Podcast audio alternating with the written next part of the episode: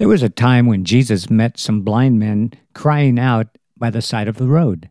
It's recorded in Matthew chapter 9.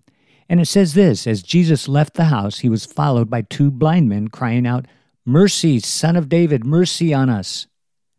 When Jesus got home, the blind men went in there with him. Jesus said to them, Do you really believe that I can do this? And they said, Why, yes, Master. He touched their eyes and said, Become what you believe. It happened, and they saw. There are a few holes in my profession of faith. The truth is, I do not always act in accordance with my belief system. The way I live does not perfectly match up to the standards I set for myself and others.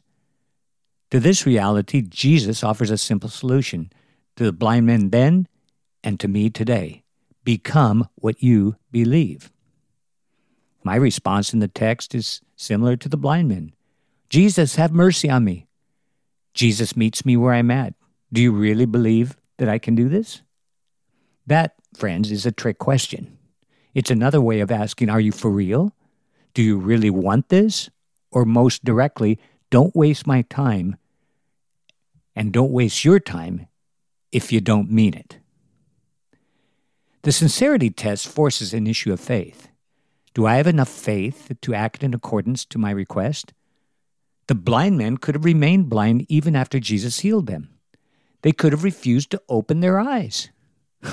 Lest you think that is absurd, ask yourself Have I ever closed my eyes to the truth? Have I ever refused to see the obvious? Even spiritually blind people have choices. They must actually open their eyes, the eyes of their heart, and become what they believe. My cry for Christ's mercy reveals a big blind spot in me. Do I really believe that He can do whatever it is I need Him to do for me? Can I honestly say with the other blind men who need Jesus, Why, yes, Master?